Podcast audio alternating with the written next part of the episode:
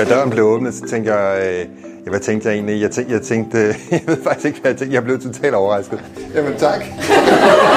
Jeg har indstillet Brian Due til Innovationsprisen, fordi han i alt, hvad han gør, både undervisning, formidling og sådan set også dagligdagen på instituttet, er innovativ.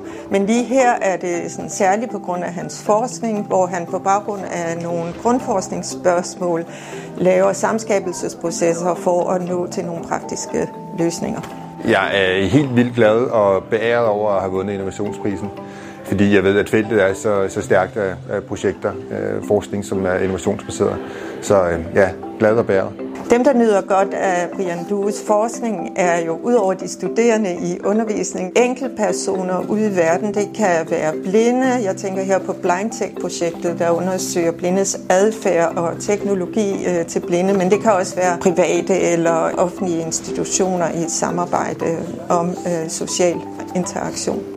Jeg kan helt klart godt bruge det at have vundet innovationsprisen til noget, fordi at det, det ligesom vil give et rygstød til yderligere sådan, lyst til, og andre inden for den humaniora også lyst til at, at, at arbejde med forskningsprojekter, der kan lede frem til noget innovation.